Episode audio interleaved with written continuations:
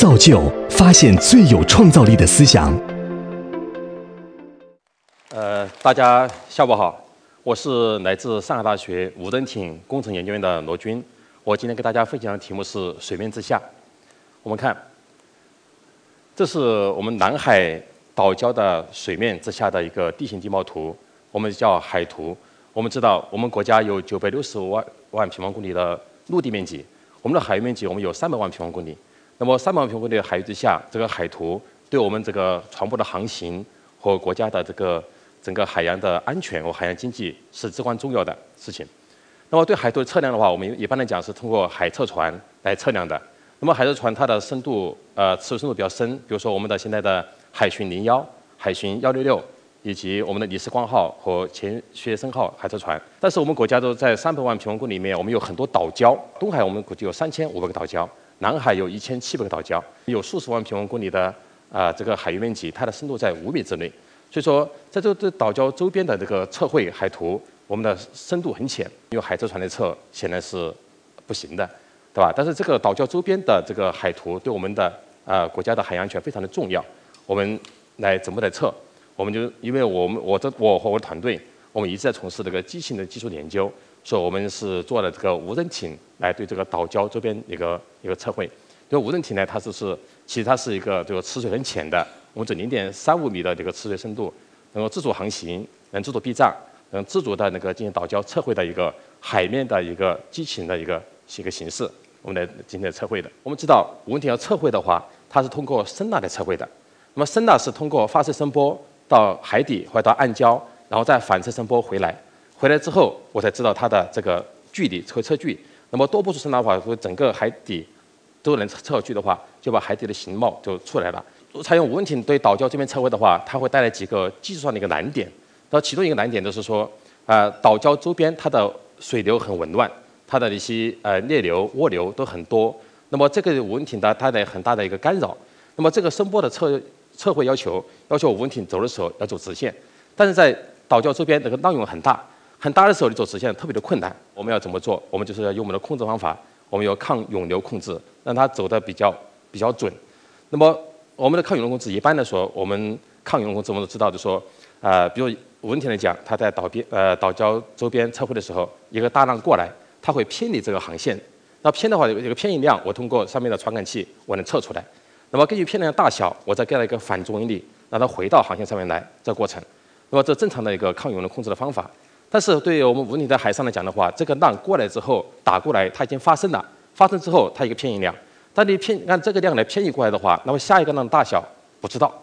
所以你这个偏移量过来，这个纠偏量过来的时候，那么带来一些盲目性。所以怎么办？我们发明了一个新的一个方法，就是我们通过我们无人艇上面的雷达。激光或者是它的视觉，我们把无人艇周边的这个海浪信息建个模型，就是它不断晃动的模型建好，建好之后我们叫扰动空间，然后无人艇上面我的很多传感器，呃，把它的姿态测出来，我形成一个姿态空间，就姿态空间在不断发生变化的，那么扰动空间也在变化的，我再把扰动空间和我姿态空间这个对应起来，对应起来，我找一个一个因式关系，说这样无人艇在海上航行的时候，那么我只要。用我的雷达激光把周边的这个信息测好之后，我就知道该用多少量来控制我的这无人艇的这个纠偏量，来达到一个走得准的一个一个效果。这是我们第一个遇到的关键技术。那么第二个关键技术就是我们的这个避障问题。啊，避障我们对静态目标避障是很容易的，我们通过雷达激光，然后测定它的位置，用一定的算法就可以避开。在这海上的时候，它有很多船舶，对吧？很多船舶是移动移动的船只。或者甚至是移移动的这个无人艇，相互之间的避障，那怎么办？呃，我们有个呃，从人来讲是这样讲的：我们人如果在奔跑的时候碰到一个一个人跑过来，我肯定是要知道我自己的速度、我的方向，然后我要估计对方的他的速度、他的方向。那么估计好之后，我给你一定的我的人的这个智能，我可以避开他，是吧？但是我们海上船舶也是一样的，所以我通过我上面的我物理上面的我些传感器。我的激光雷达或者是超声，我能够把对方的那个他的信息估计出来。那估计出来误差很大。我们知道，我们自己的无人艇在海上航行的时候，我们自己这个它的速度和方向都是有误有误差的。那么有这误差，那么通过误差信息就估计对方误误差信息，那是有偏差的。所以我们通过我们自己的无人艇的这个速度、它的方向，我们通过带误差信息的搞一个一个追，一个误差追，那个对方的我们估计的一个一个误差追，我们通过两个锥体的一个没有交集的时候，我们就会实现那个避障。所以我们通过这个方法来对一个移动障碍进行一个避障的。那么第三个难点是这样，就说，因为无人艇它毕竟它的航行的距离只有几百公里，但如果要进行远海航行作业的话，它必须要给母舰或者母船配回来使用。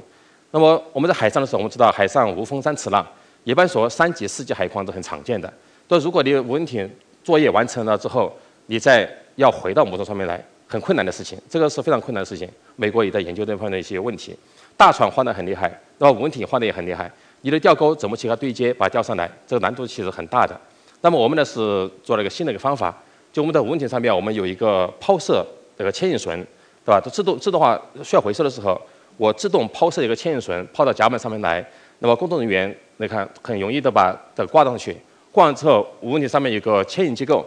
一牵引，它通过把这个吊钩自动牵引到我的上面去，然后进行自动对接，对接好之后会吊上来。那这个都是对它这个在扰动的情况下面的一个回收。呃，带来比较好的一个一个效果。这个技术我们叫收得回的技术。那么这是无人艇的遇到的三个在岛礁周边测绘的关键技术。那么无人艇技术呢，就美国很重视，啊，发展很快。包括美国、以色列是全世界这个无人艇它这个发展最快的国家。啊，它有很多型号的无人艇，包括现在它已经列装了，已经列装了六十三型无人艇，都列入部队使用了。那么还有二十五型无人艇正在研制，正准备列装的过程。那么我们根据前面的三项技术，我们也研制了七个型号的七个型号的无人艇，包括我们的“金海一号”，我们取名叫“金海”的意思两层意思，一是发挥精卫填海的精神，还有的是我们精确执行海上任务。所以，我们“金海一号”，我们在一三年是到南海岛礁进行巡航，进行好多岛礁的海图测绘。那么，我们“金海二号”是在一四年到南极、罗斯海进行了一个海图的测绘。那么，“金海三号”呢，是一五年是在东海岛礁岛礁群这个测绘。那么，金海四号呢？我们是做了一呃七八艘金海四号无人艇，是在做这个蜂群战术，都是集群控制的一个验证的一个平台。那么，金海五号无人艇呢？我们是搭载了一个一个十二点七毫米的自动机枪，它能够通过光电仪的跟踪，能够自动进行打击的一个军用的那个警戒巡逻无人艇。那么，近海六号我们是对海洋环境的一个监测，自动化监测。那么，近海七号我们搭载了一个合成孔径声呐，对这个海底的这个掩埋物的一个探测。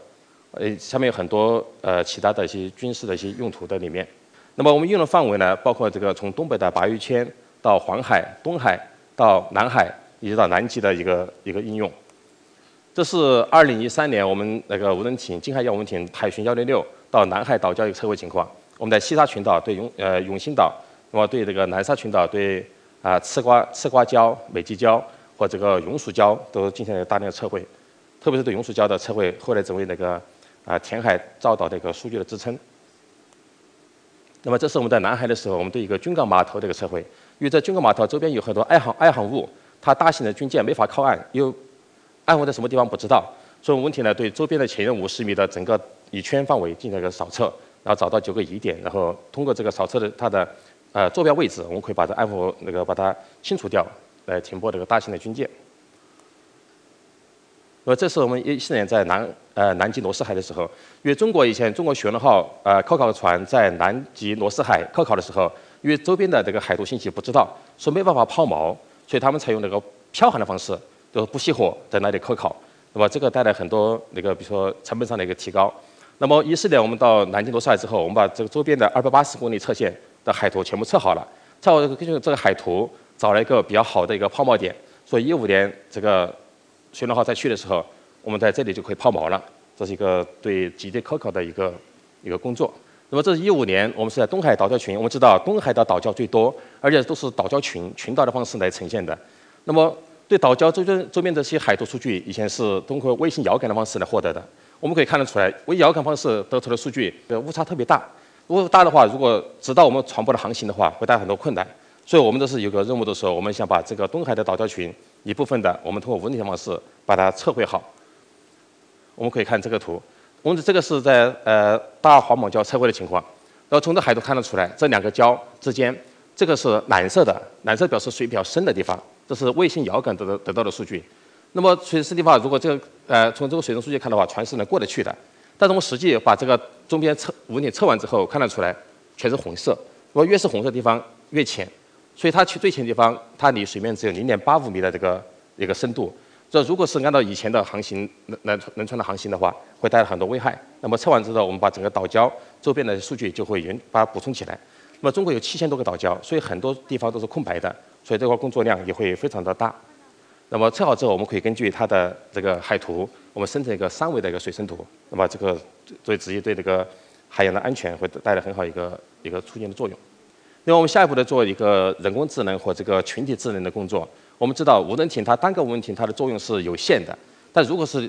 采用蜂群战术，一群无人艇来进行对目标一个攻击的话，它的作用是会很大。比如说我们海里的鲨群，对吧？我们的空中的蜂群，我们地面上这种狼群。都单个能力有限，但是一群的那个就非常的那个，它它它作用非常大。那么这里面都涉及什么问题？都涉及到这个整个人工智能和群体智能的问题。我们比如举个例子，啊，如果你两艘呃一一一群无人艇去攻击对方无人艇的时候，就像我们打篮球一样，对吧？我单我单对单对单打篮球的时候，我可能感觉对方能力比较强，那么马上一个队员会协防你一下，来协防他，协防完之后他觉得还不够，还有一个再过来包夹一下。再协防，把打完之后再分散去，再打另外的目标。那无人艇也是一样的，也是我们可以三个无人艇建一个一个云，一个云来控制三个无人艇的技术。那么发现一个对方的无人艇比较危险问题，红色最危险问题，那么我都可以采用这个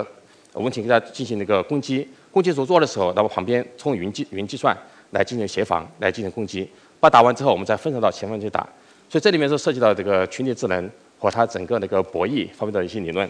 因为呃无人艇呢，它其实是空啊天空天地海这个无人驾驶系统里面一个典型的代表。我和我们团队呢是想致力于这个无人驾驶